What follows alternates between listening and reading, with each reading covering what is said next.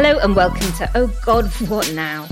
We're recording this episode in the time slot we'd reserved for our interview with Oprah about the problems with the D'Hondt method of counting votes. Sadly, our request to her team was declined. I'm Naomi Smith, and joining me this week are two regulars. Minnie Rahman is the campaign and comms director at the Joint Council for the Welfare of Immigrants. Hi, Minnie. Hi, Naomi. Now, Minnie, obviously, the world and their dog has been completely distracted by the Harry and Meghan revelations about racist royals. But while we weren't paying attention because of because of that story, another truly horrific story broke yesterday about the scandal at Napier Barracks. Tell us what happened there and what what what's Priti Patel got to answer for this time. Yeah, Napier Barracks is really up there with one of the most inhumane creations that any Home Secretary has come up with from my perspective. So essentially, Priti Patel created this new hybrid of asylum accommodation and detention by placing loads of asylum seekers in old military barracks for housing. You know, that kind of housing is totally unsuitable for the majority of people, let alone people claiming asylum and in the middle of a pandemic. And this week, the Independent Chief Inspector of Borders and the Prisons Inspector carried out their own investigation into the conditions at the barracks and absolutely dragged it. I've honestly never seen such a scathing report from an independent inspector, and it kind of represents everything that is wrong with the Home Office. They found that the Home Office did not consult lo- local partners who needed to kind of sign off on this thing, um, which Priti Patel actually lied about in Parliament earlier in the year and said she had done. They ignored warnings from organisations supporting asylum seekers. They ignored warnings from Public Health England. And they've kind of forged ahead with a total disregard from the people living there who are reporting extraordinarily high levels of depression and, and suicidal feelings. I think a third of them reported suicidal feelings. So it really is an absolute scandal. And, and she just needs to resign ministers lying uh, in Parliament and getting away with it, what will they think of next? Um, but Minnie look, whether we've been lovers or haters of the royal saga, we can't really deny that it has, you know, put the issue of racism onto the headlines and into our national conversation, and with it, some uh, absolutely astonishing scenes of white splaining, where you know you've had white TV pundits telling black guests and colleagues what is and isn't racist, and um, uh, I'm sure listeners have all caught up with it now, but obviously Piers Morgan storming off the set of GMB uh, before then quitting the show altogether. Do you think this is going to be what in America they, they would tend to call like a teachable moment on entrenched racism? Uh, is is this a tipping point? Are things going to change now? You know, I would like to say that it's going to be a teachable moment, but I honestly am quite worried that it's going to play into this whole culture war that the right are pursuing quite heavily. And, you know, this isn't a new conversation. We've had lots of conversations about race in the last year that, you know, don't seem to have progressed very much apart from having more kind of toxic conversations about it. And, you know, this was a conversation about racism. It's now a conversation about Piers Morgan and the kind of support that he often draws is from people who are so called, you know, anti woke, whatever you want to call it. So I'm not sure that it's going to lead to any change behaviour, particularly from the media. You know, we've already had the Leveson inquiry into the behaviour of the media. We're still waiting for part two, and it just hasn't had the desired outcome that it needed, and there's still relatively few ways to hold the media to account. But what I do appreciate is how this kind of conversation does give space for Black women to talk about their experiences. What I, my wish is and what I hope is that at least this conversation that's happening now might help any debates start from the point of believing people's experiences and, and not immediately trying to scream them down. Also with us is Ian Dunt, editor at large of politics.co.uk, and as regular listeners will know, a huge fan of the Royals, especially Prince Charles. Hello, Ian. Hello. You know, I knew the second I saw that story come up, I was just like, I know the guys on the podcast. This is this is how it's going to play out for me. I'm going to be put in this position of Ian. How can you justify Prince Charles? Like, I think oh, you put yourself in that position. um, look, the Mirror has called this the worst royal crisis in 85 years because, you know, Prince Andrew's interview with Emily Maitlis was just, you know, a collective fever dream we all had simultaneously. The firm, um, as it as it's now known, has already weathered the Duke of York's non-sweaty visit to Woking Pizza Express, and the post Oprah polls look to be in their favour. Albeit with a skew between the, the younger and the older generations and, and Labour and Conservative leaning voters. Is there any amount of controversy that could bring down the monarchy? Yeah, I mean, there, there, there definitely is. You know, you could you only have to go back to sort of you know the death of Princess Diana to see that the polls were moving in a in a situation that was almost unprecedented at that point. And I don't think it's inconceivable that something like that could happen now. But I think you know Minnie's assessment of it as a as a culture war moment makes it qualitatively different. I mean, the really dangerous point is when you start getting sucked into these opposing camps, and that makes it quite dangerous. I think it makes it quite dangerous for people like me, where the, where the, the advantage of the royal family is the fact that it is depoliticized, that it is not a political space.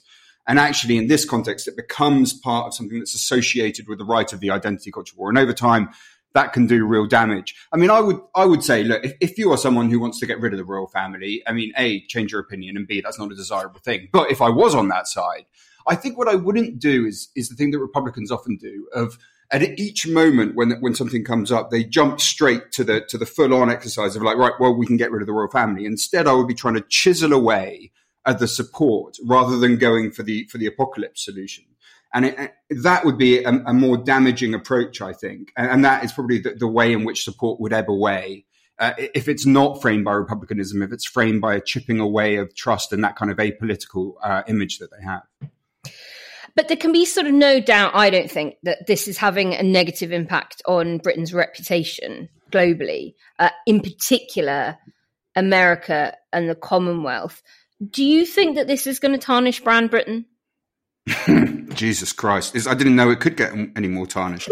um, I mean, I, I, the, what I've seen from America is more that it's split along their culture war lines as well. Who's that that sort of guy that thinks he's terribly clever but is obviously a caveman imbecile? Is it Ben Shapiro? Is that his oh, name? Yeah. Mm-hmm. yeah. I mean, he he was coming out with the sort of stuff going clearly framing it as part of the culture war fight in one way or another. That seems to be the way it's breaking down there. Although I did I did this regular slot on late night live on Australia Australian radio this morning, and I've got to say the Piers Morgan news they were it was getting a lot of traction over there. So we shouldn't underestimate how much this is being discussed. But I would imagine in most of those situations, it will break down along fairly similar cultural lines now. Our special guest this week is our favourite Evertonian and lookalike for Stephen Morris from New Order. ran in 2015 and became the mayor of Greater Manchester two years later. Back in October, he responded to the government's offer of tier three support for the Northwest live on TV, a reaction that spawned a thousand memes. Bend the knee for King of the North. It's Andy Burnham. Hi, Andy. Hi, everybody. Hope you're bowing down now at this yeah, we are. deep courtesy. Deep courtesy. Um, Andy, do mayors have more fun than MPs? Oh, God, absolutely. Yeah? nice being compared to Stephen Morris and your, and that never happened when I was an MP. That's for, that's for a start. But um, oh, it's so liberating, honestly, to leave Westminster, be your own your own person, and uh, not be told how to vote or told what to say. That's the thing, you see. Westminster makes a fraud out of people. It took me a long time to work that out, but it does. You know, when you're kind of trapped in the whip system of Westminster, it's not surprising, is it, that the public kind of have no real sense of what the individuals in there sometimes are all about. So it's been liberating for me, honestly. And uh, I, yeah, I'm, I'm, I feel I'm happier as a mayor than I was as an MP or a minister. And that's why you've just launched your re-election campaign as mayor of Greater Manchester. What, what are you going to do differently uh, if you're successful in term two than you managed to achieve in your first term? Well, I'm going to have quite a big big commitment actually, and I spend, as you might have noticed, uh, Ian, um, a lot of my time knocking at London. I don't knock London actually. I love London to be honest. Um, I spent a lot of my life there. It's more the way in which London has had things that we haven't. You know, and that's mm. the thing that obviously frustrates us. So, uh, I'm. This is a compliment to London. I'm going to be committing to a London-style public transport system for Greater Manchester um, because that would be a game changer for us to have a situation where you can get off one of our trams and get on a bus and not not pay twice effectively, which is what we do at the moment. You know, a daily cap and all of that kind of stuff uh, would be a sniffing each massive... other's armpits on the commute, rammed in like sardines. Well, this is it. We'll actually we'll actually talk to people on the commute, Ian, and like yeah, you lot, we're staring staring each other out on the tubes there. But I can't help but people will have a laugh on the trams, even if they are crowded. I just sort of feel that as like a monarchy supporting Londoner, I'm going to have a really fucking difficult podcast today. That's the impression that I'm getting so far. Why you get paid the big bucks, Ian. We're going to be talking about the regions um, and how Westminster treats them in detail later. But we've seen that the majority of Sunak's one billion pound deals are going to conservative constituency towns. It, to us, Andy, this just smells like very crude pork barrel politicking if you agree, how does Labour land that blow on them? Mm, doesn't look much better to me. I mean, I've been looking into this over the last week. So let, let, let me give you a real clear example. Levelling Up Fund. Canterbury is a category one, priority one area for the Levelling Up Fund. Salford, level uh, priority two. Now, can anybody on this podcast, listening to this podcast, justify uh, that. I mean, clearly it's impossible to uh, to justify uh, justify that. So it's going wrong. I mean, I'm, to be honest with you, levelling up is the most potent political theme that any party has put forward since I've been around in politics because it's the thing that really needs doing. You know, the Tories are really onto something, but the danger is if they make it like this divisive, where they sort of hand pick winners and losers and skew it politically, it's going to go pretty disastrously wrong for them. So, I mean, I think Labour is calling it out. Uh, to be fair, they, they, they have done, but I, I, think what Labour should do is rather rather than just call it out, put forward its own version of levelling up. Because the truth of the matter is, Labour's been uh, too lukewarm about devolution itself. I think it's the future. Everybody needs to live in a place that is empowered to make more change happen for itself.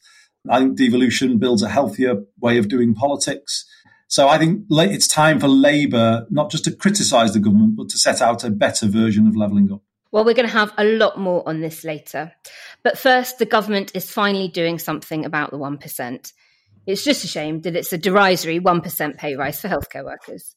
When a government promises on the side of a bus that it would deliver mass cash injections for the NHS and then doesn't, what do promises even mean anymore? We'll speak to Andy and maybe his dog, who's barking in the background, in more detail about this and his work as mayor and the future of regional devolution. And in our extra bit for patrons, we'll be ganging up on soft Londoner Ian. It's Jesus Christ. Using our experience of the country's finest regions, we'll try and persuade him why there's life outside the M25.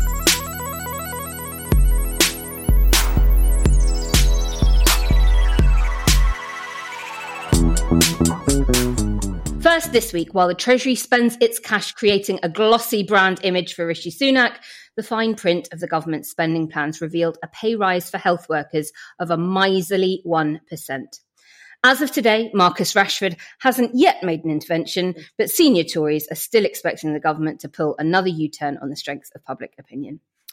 Ian, Notorious good faith actor Nadine Dorries says that in the NHS, a 1% rise is, quote, a lot more than it seems. What's her logic for that? Her logic was that, you know, we're tightening our belts, so no, you know, no one should be expecting any pay rises at all in the public sector. So this is really, you know, you can't, it doesn't seem to have gotten enough appreciation how fundamentally the narrative changed when Rishi Sunak delivered his budget last week. Because what he did was introduce the austerity narrative. That is what he did. You know, it started very cleverly with corporation tax, saying, well, we're going to increase corporation tax and higher earners. In fact, lots of low earners would, would go into a tax threshold.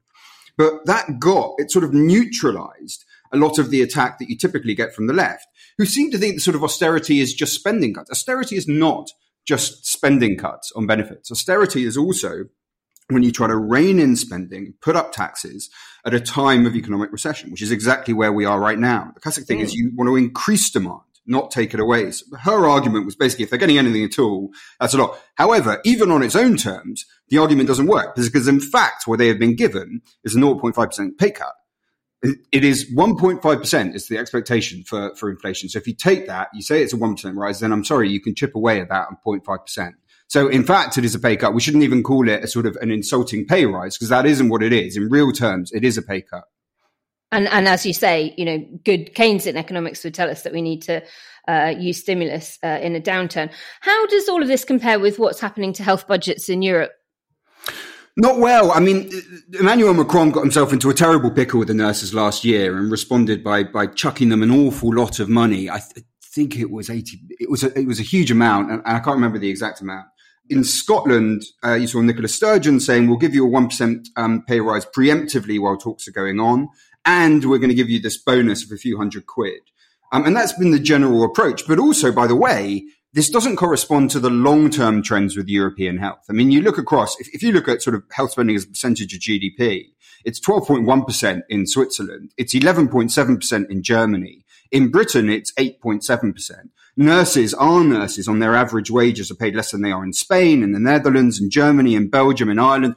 I mean, you, you go across and we are typically a low spender on health. I've just realised as I'm saying this that one of the people on this podcast was was actually the health secretary, wasn't he? Is that who, paid, who paid nurses properly? Uh? Right. that that just clicked as I was coming out of my mouth.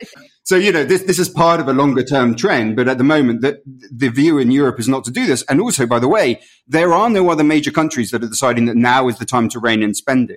There is, there are no world sort of economic forum. The, the IMF, the, they are not suggesting it. This isn't like the austerity period where people were starting to say that stuff. Nobody else is taking this approach at the moment because it makes no fucking sense. British exceptionalism. We've always well, exactly, exactly. We'll be fine.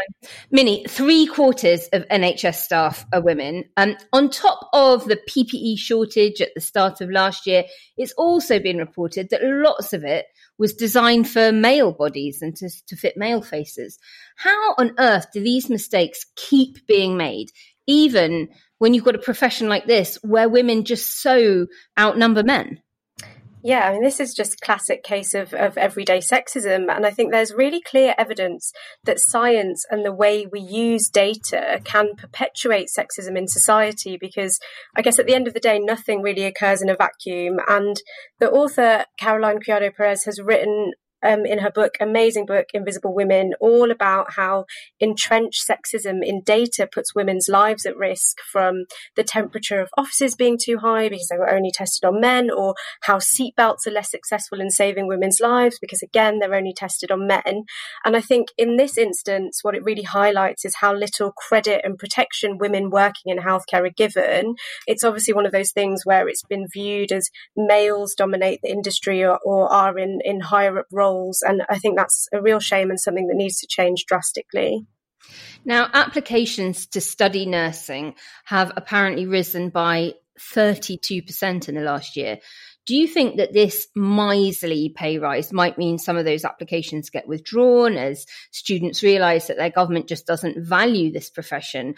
Um, uh, Ian's talked about how how nurses get paid more in other European countries. Is it going to also deter overseas applicants for nursing roles too? Yeah, I think it's amazing that we've seen an increase in nursing applications. And I think it, it speaks to how much the public recognise what an amazing force they are and want to be part of it. I imagine, if anything, that it, it's not the pay rise that will put students off, but the kind of tens of thousands and pounds of debt that, they, that student nurses end up with, um, and the fact that, that they're not paid while they're working on placements and stuff like that. The Royal College of Nurses says that one of the reasons most cited for leaving the nursing profession is pay. So what you have, what you get is people applying with really good will, completing a training program that's expensive, and then eventually feeling overworked, uh, unrecognised, unfairly compensated, uh, and pushed out, and then the the cycle continues. I think something that has to come out of this pandemic as a priority is is a long term nurse staffing plan. And, and as you mentioned, that has to include a plan for overseas applicants who have their own unique experiences of the system. You know, overseas nurses, they have their own visa route now where they're kind of told, we want you to come, we need you, we'll clap for you, we rely on you. Mm-hmm. But then they're subject to extortionate immigration fees, no recourse to public funds if they fall on hard times. And it's made incredibly difficult for them to, to settle here permanently. And it's just really obvious that the whole system isn't working properly and we can't continue to use nurses like this. I mean, it's not really a debate, is it? Their, their value is completely and utterly obvious and, and they should be compensated properly. Now, talking about things that get money, test and trace costs have been pushed above 37 billion pounds, it's been revealed. And it's also been revealed that the check in data from the app was, quote, barely used to actually contact trace. I mean, look, think, things are rarely as simple as, you know, state run thing good, privatization thing bad.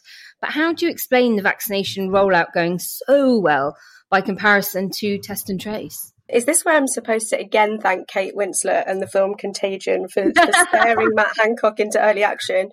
But but seriously, I do think this has a lot to do with early planning and a clear idea of what the end goal would look like. You know, the vaccination program it has not been free from handouts to Tory mates, but it was also largely guided by experts. Um, a lot of the World Health Organization guidance was followed, and you had heavy input from the Joint Committee on Vaccination and Immunisation.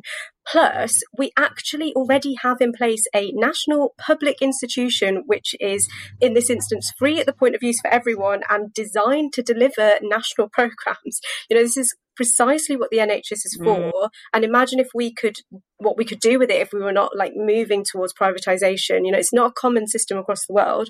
And I think when it comes to, to test and trace, you know, we can't say that about t- test and trace. It was a wholly new program for the UK, something that hadn't been attempted before and, and was obviously the most egregious example of, of cronyism.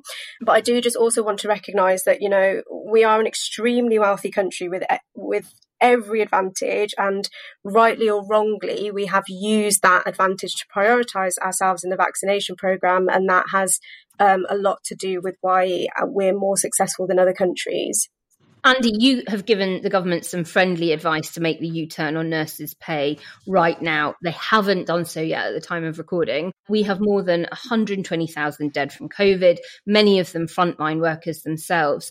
Does nurses' pay have the potential to become a political albatross around their necks? You know, I'm thinking of things like Black Wednesday or indeed the Iraq War.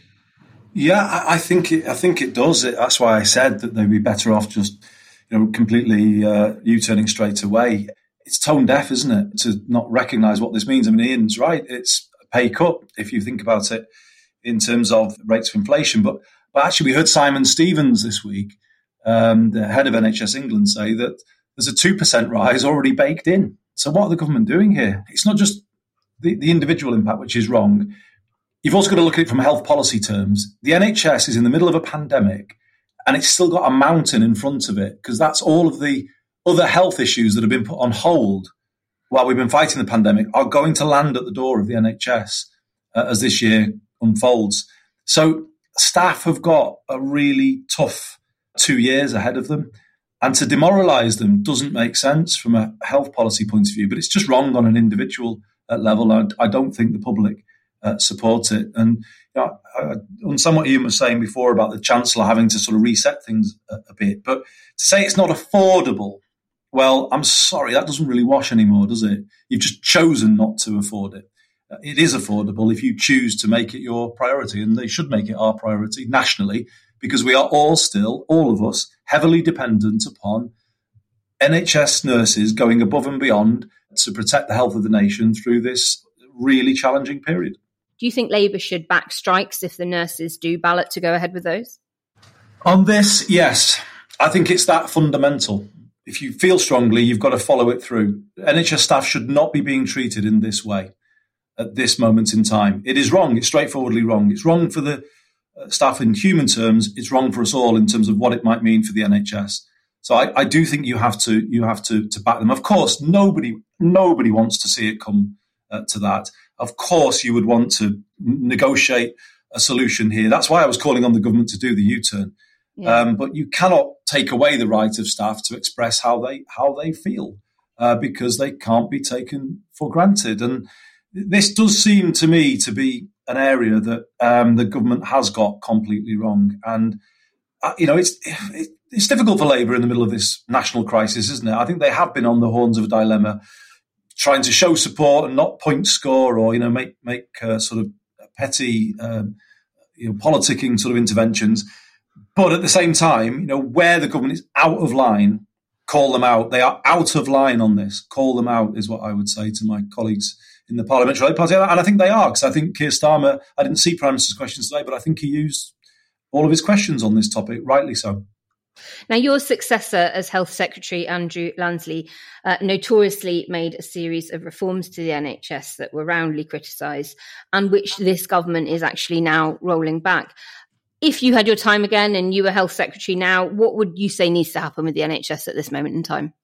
Well, I, yeah, I was obviously health secretary. Well, it's now uh, 11 uh, years ago. I vehemently fought those Lansley reforms. They were they were wrong because it was wrong to reorganise a successful NHS at that time. Uh, but they they planted some problematic notions at the heart of the NHS, which people have largely ignored for 10 years, but they could have caused a lot of, of damage. So to be fair to the government, you know, the white paper I think is is pretty promising actually. Um, it has a lot of echoes of my policy of health and social care integration of uh, imitation is the sincerest. Exactly, exactly. Um, they won't admit it, but I, I see it. Um, whole person care. So what I tried to do as health secretary is not actually re- reform the NHS. I tried to reform social care, and actually, one of the ways you can best help the NHS is coming out of the pandemic to reform social care properly.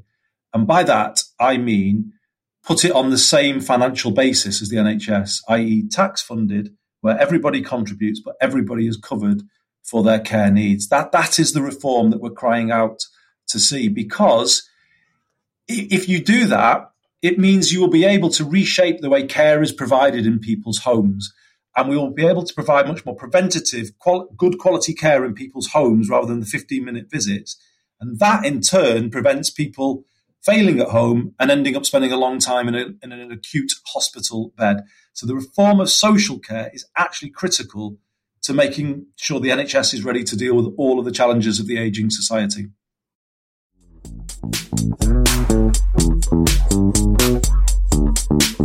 Thank you. Andy, you've already uh, alienated our production team by pointing out that Everton have now scored more goals and won more games than Liverpool all year so far. Uh, Isn't so that an incredible start? Your listeners need to dwell on that. Your answers is what I was going to say because they get the final edit. so, first up, let's go back to that moment when you found out on live TV that Manchester would be forced into tier three lockdown with a financial package that was 43 million less than you were asking for. Tell us how that felt and what was going through your head. So it, there was a long build up um, to, to, that moment. I, if, I, I'm honest, it began with a meeting on it was a Monday of a couple of weeks before where a group of mayors were presented with the first plans for regional tiers, and we knew we were going to be in a high tier, and we didn't resist that because you know, our case rates were high. But I was saying to the government, you're going to have to have a proper support regime for these regional tiers. And to be honest, at that point, there wasn't even any support uh, going to be coming for the uh, regions going under tiers. And I was in touch with Matt Hancock that week, that week saying, you know, are you making progress on support? Because you know we can't support this without without support. And eventually, I mean, I, I, then there was a Times headline that said pubs will shut across the north. I don't know if you remember remember that, and that yeah. caused a massive backlash. Then I went on Question Time in a bit of a bit of a mood, saying, "Look, I'm not. We're not just being treated this way. If there's going to be restrictions, we need support." And then finally, on the Friday um, after that, the government said that they would have a 67% furlough.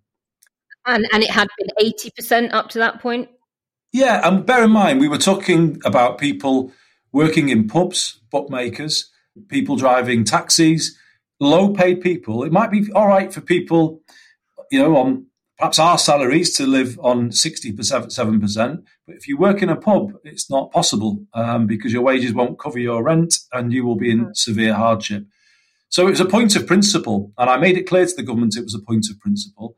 And I said, you know, pay a full furlough, have a full self employment income support scheme, and then we will support it. And they just wouldn't, and they wouldn't move.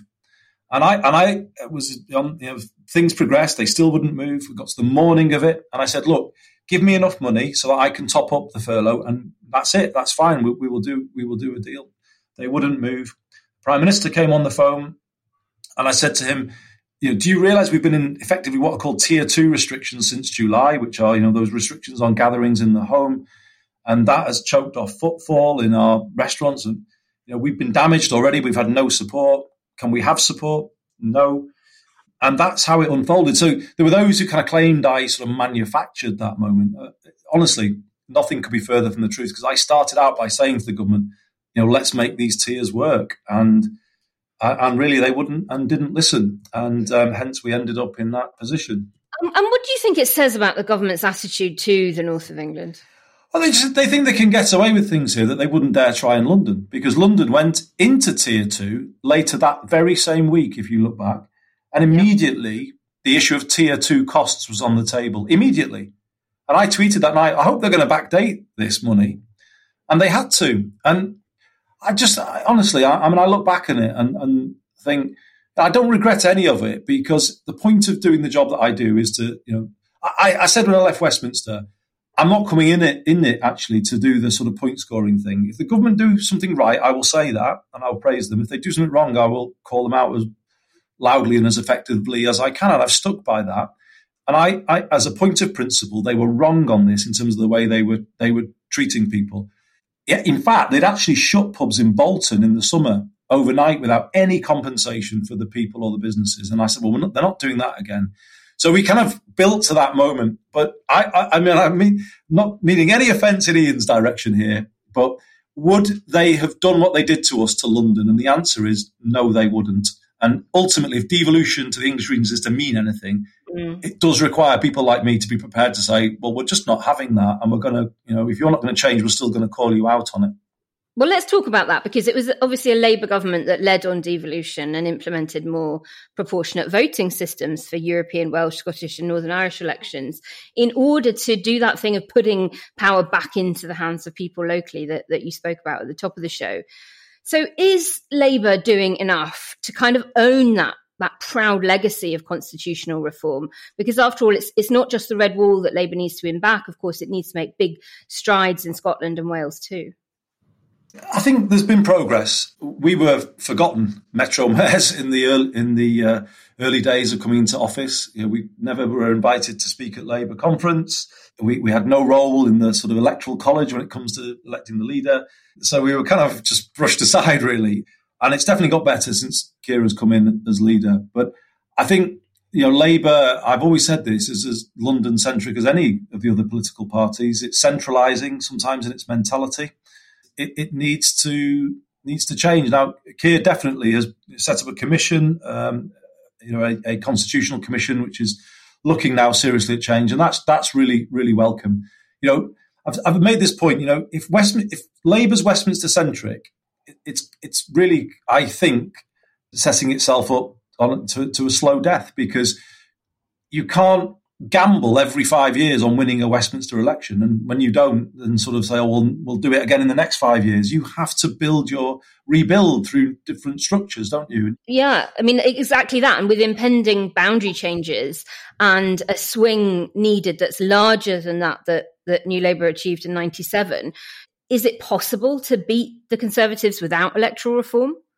Of course, it's possible, and that's why I'm saying you know Labour needs to you know embrace devolution in England to build a base in the English cities, build a power base, bring through some Labour policies in those cities, and then set up a, a situation where it's going to be more likely that they will win uh, a Westminster election. So, to be honest, I'm encouraged. You know, there's been a real change in, in the last few few months, and I, I think Keir gets all of this um, and involves us in a way that we've not been involved for a long time. So it's much more, uh, much more positive.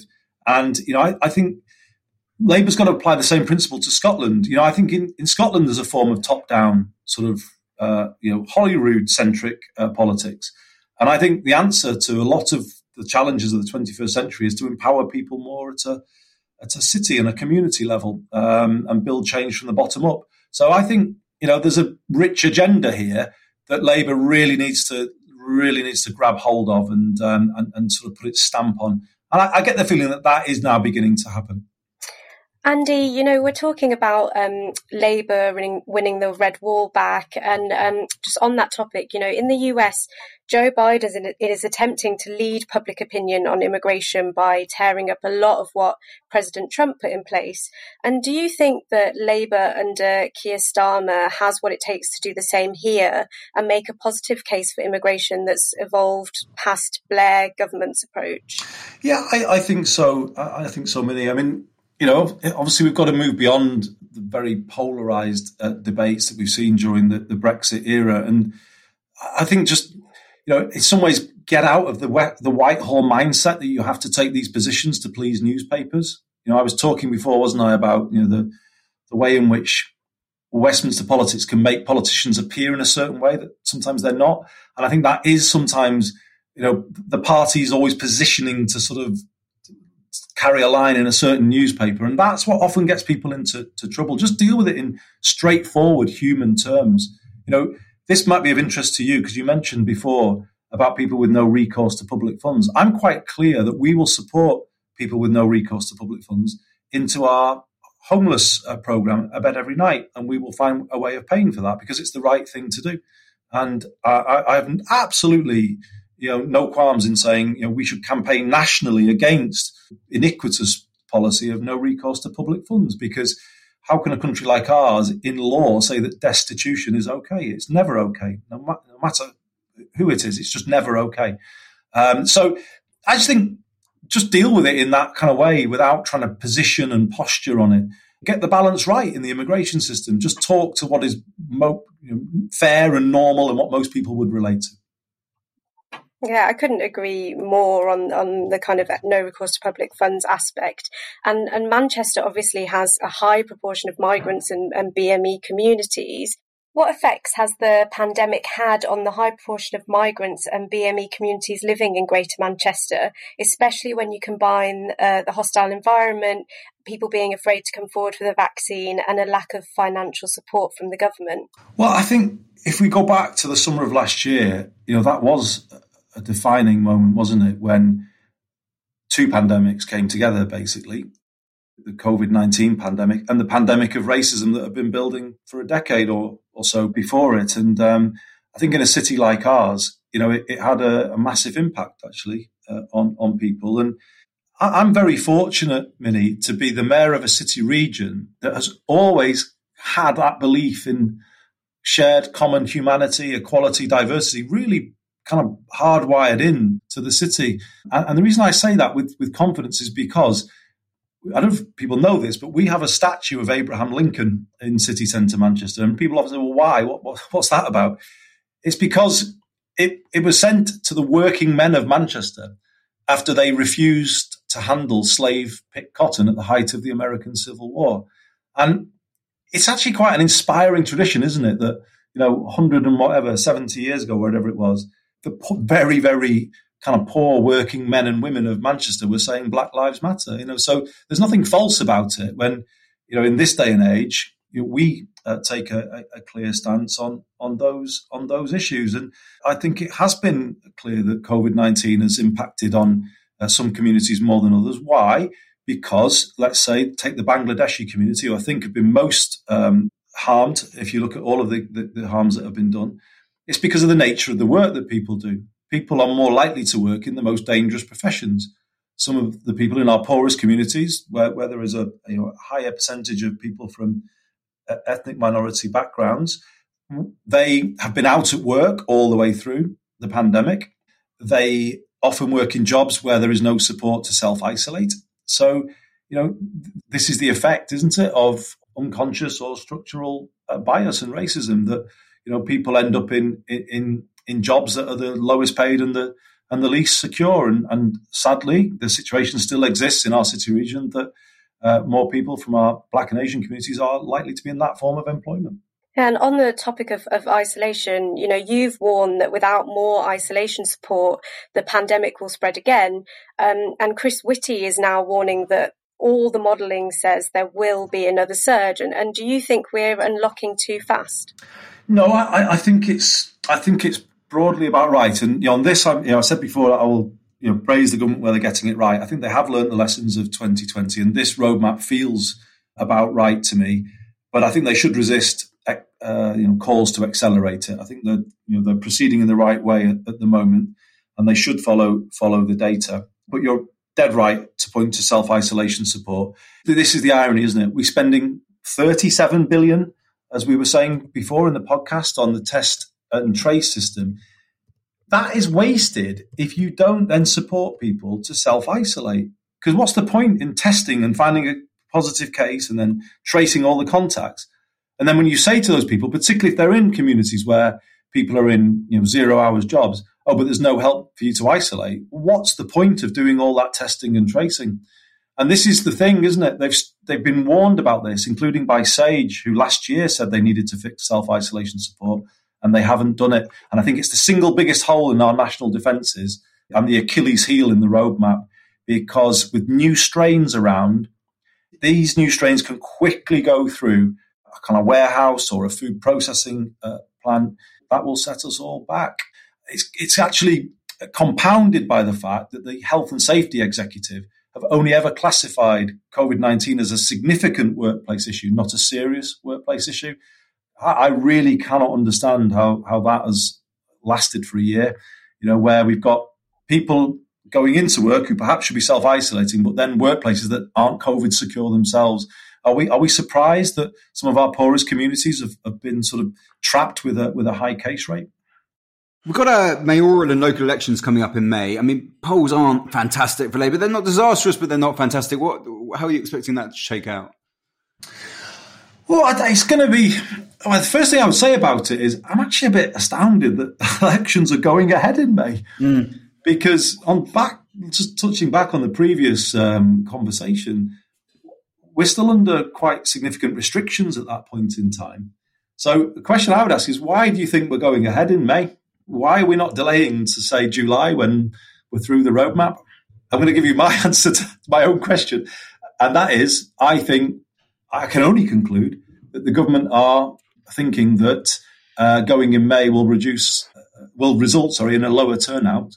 And that will be advantageous politically. I don't know whether that's right or not, but I, am struggling to see another reason as to why it's right to go ahead in May when we're still under restrictions, councils are under a lot of pressure. You know, why not wait until July when it's just much safer for everybody? I honestly don't understand why we're going ahead. Are you going to be able to campaign? It's limited. Um, so yes, in terms of um, doorstep deliveries, and I think there's now a sort of a, a guideline or a protocol about door knocking, um, you know, in terms of the numbers of people that can be there, but it's all very limited in. And you know, will the public welcome it? God, I mean, that's, big. Mm. Do they welcome it at any time? But you know, now are they going to welcome it? So I, it's just not going to be a normal campaign, is it? It's going to be um, a sort of much sort of muted uh, campaign. You know, these are significant elections, aren't they? They are big elections taking place across across the country, and yeah, I think Labour can do can do well in them. We've got you know, really strong kind of Labour candidates as mayors up and down the country, and we work as a real team. So I'm hopeful that we can do well in the north. We can take the first mayoralty in West Yorkshire the first uh, woman Metro Mayor, hopefully, the brilliant Tracy Brabin. Um, West Midlands feels to me to be a really contestable sort of battle. I think Labour can have can have good elections, but I am worried about a low turnout and what that might do. There's a lot of criticism of Starmer at the moment. I mean, predominantly from the left of the party, but a bit of wibbling as well from sort of the centre and people feeling the message isn't getting across. I mean, what, what do you say when people raise that stuff with you, if indeed they do? Ah, they, they, they do, but I mean, I, I to say honestly, look, if it if it had been me, if I'd have won in 2015, I think you know it's hard, isn't it, being leader of the opposition? It's hard at any time, really hard, isn't it, to sort of you know really you know build a sort of a, a kind of theme that you're kind of you know getting people to buy into. So it's hard at any time, but it's particularly difficult in a national crisis uh, like this when it's not politics as as usual. So mm. you know, I think it's been a you know kind of get through in a, in a, in a balanced and measured way, respecting the fact that we are in a, in a, in a, a difficult national situation. So I think Keir has kind of got that balance right. But then when he has had the chance to question the government on their weaknesses, he's done it very effectively indeed. So, yeah, I mean, I, I just think, you know, let's allow people some time here. Let's allow the, the, the shadow front bench to, you know, to, to get through this period and then, you know, really sort of, um, you know, kind of uh, come back strong. So, yeah, I think it's it's a case of you know bear bear with it. I think you know Labour's been through a lot of trauma and turmoil, hasn't it, over the last few years, Ian? And that's that's an under, political politician's understatement there. Uh, so there's a lot of lot of healing and uh, and stuff to be worked out there. That, you know that needs to be done first before there can be a you know the, the opposition that we all want them to be. Just to finish this segment, it's time for a quick fire questions round, Andy. Oh, Are you ready? Puts you fear ready? into my heart, I have to say, but there we go. Rapid reaction. Right. Wayne Rooney at Everton or Wayne Rooney at Manchester United? Oh, Everton, absolutely. The young Wayne Rooney. Tony Wilson or Harold Wilson? Oh, well, that is a really good one. I, I, I, met one of them on many occasions, so it's going to have to be Tony Wilson because I, I love the man. Les Dawson or John Bishop? John Bishop, 100%. Joy Division or Echo and the Bunnymen? Joy Division. Quite right. Brilliant. I agree strongly with you, particularly on that last one.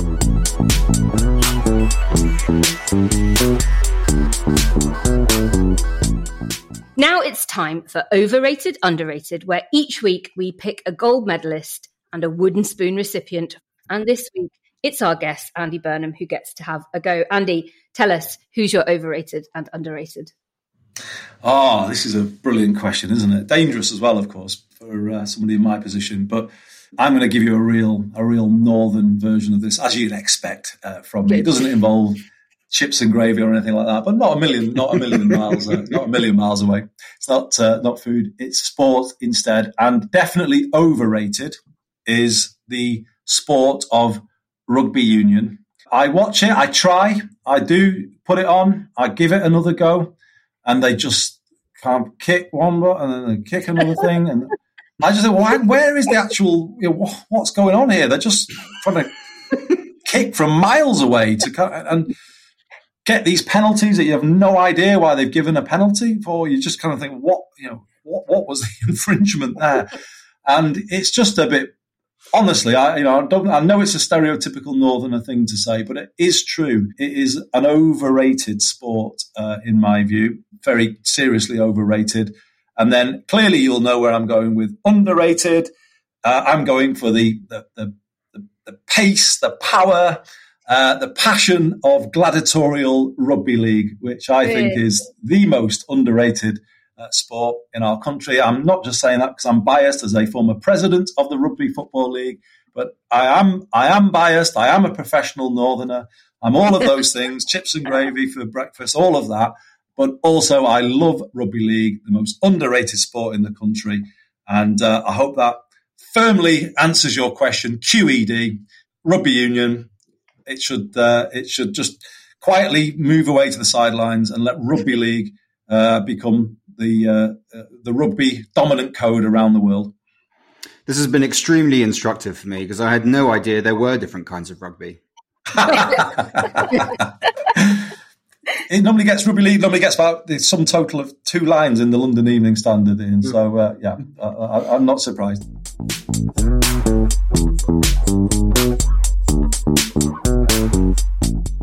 Now we've reached the end of the show, which means it's time for But Your Emails. We read all your submissions, or at least we do now that we've finished rewatching the whole of Borgen. This week, Rebecca Warren in Lockdown Munich asks, I read a scathing piece by James Ball in the New European on the pointlessness of legal challenges like the recent one by the Good Law Project, in which the judge found that the government had acted unlawfully in failing to publish PPE contracts in a timely fashion. What does the panel think about the usefulness or otherwise of such legal challenges? Is this one of the few ways in which ordinary people can hold government to account, or are they just a distraction which makes little impact outside the bubble? Who wants to take that one? I can take that one. I have a lot of feelings about Go that one. um, because uh, JCWI has historically carried out a lot of strategic litigation, and and we still do, um, and it often holds the government to account in areas where there simply isn't public interest. You know, some of our best campaigning around the hostile environment has come from suing the Home Office, which I am a massive fan of. That does sound like really um, fun. What did you do today? Oh, I just sued the Home Office. Yeah, it's so much fun, especially when they lose.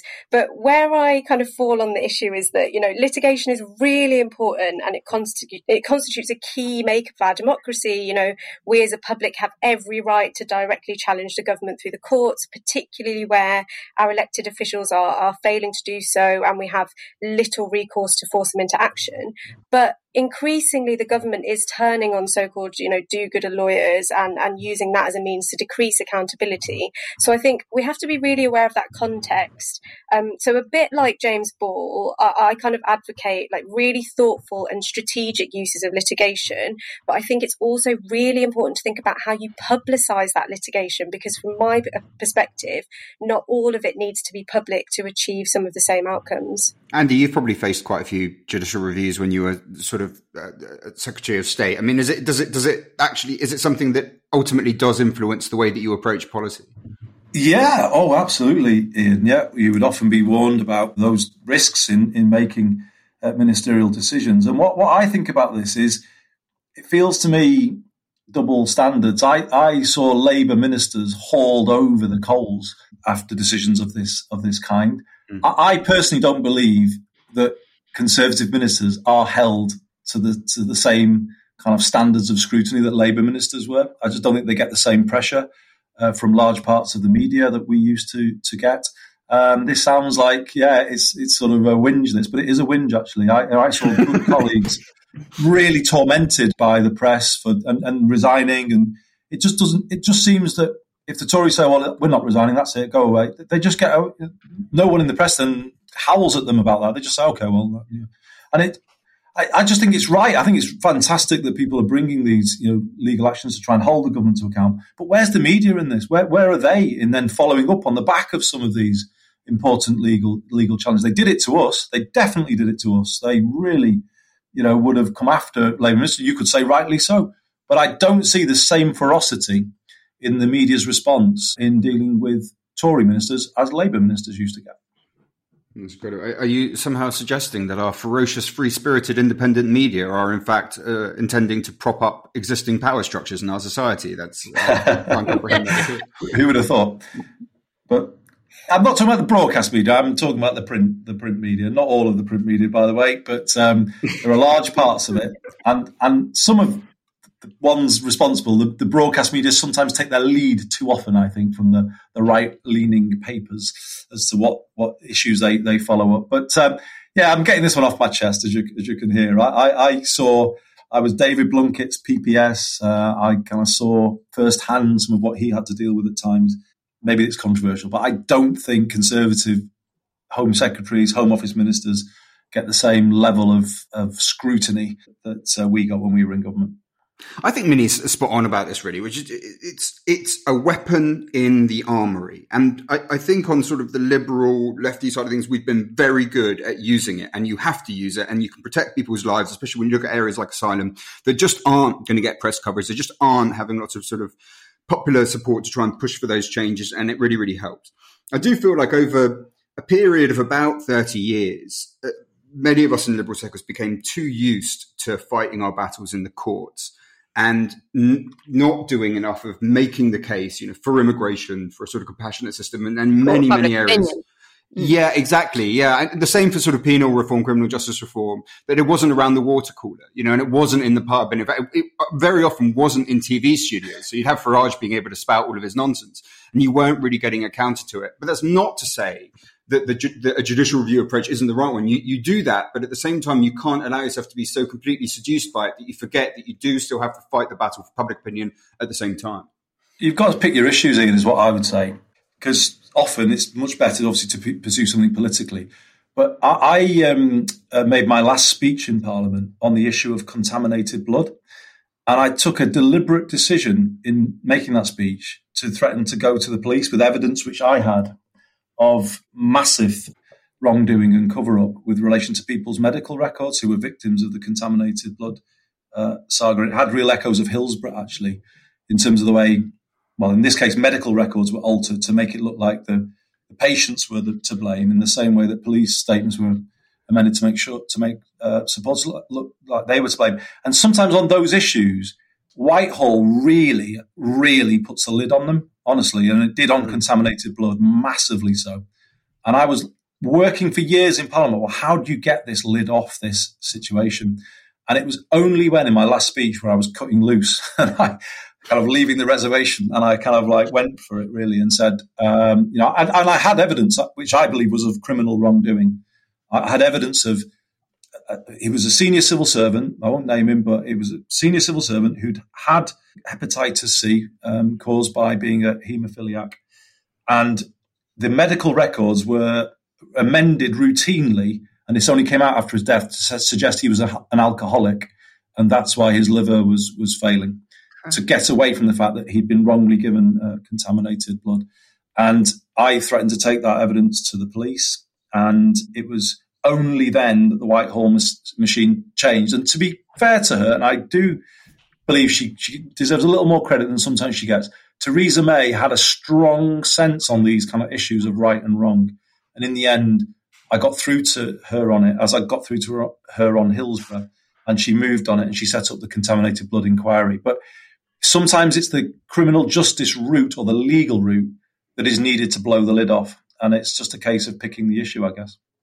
Well, thank you very much to Rebecca for your question. And all that's left is for me to say thank you to our hosts, Minnie. Thanks, everyone. Ian. Thank you. And our guest, Andy Burnham. Thank you. It's been great to be on. And thanks to you all for listening. Don't forget that by supporting us on Patreon, you get access to the exclusive extra bit of the podcast. And this week, we're going to be trying to convince City Slicker Ian Dunt that there's life outside the capital. Stay tuned after the music. Demon is the Monster by Corner Shop. And a thanks to our latest Patreon backers.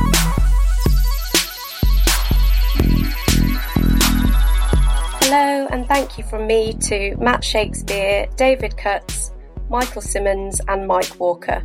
Hello, and thank you from me to Susan McGann, Helena Thomas, Joe Luzzi, Peter Byrne, and Ben Bryce. And finally, thank you for your support to Susanna Galvin C. Schierenberg, Owain Yonkers, Christopher, Paul Comis, and I see what you've done here, the Burley Monster. Oh God, what now? Was presented by Naomi Smith with Ian Dunt and Minnie Rahman. The producer was Andrew Harrison. The assistant producers were Jacob Archbold and Jelena Sofronijevic. And audio production was by me, Alex Rees. Art direction by Mark Taylor. Oh God, What Now? is a Podmasters production.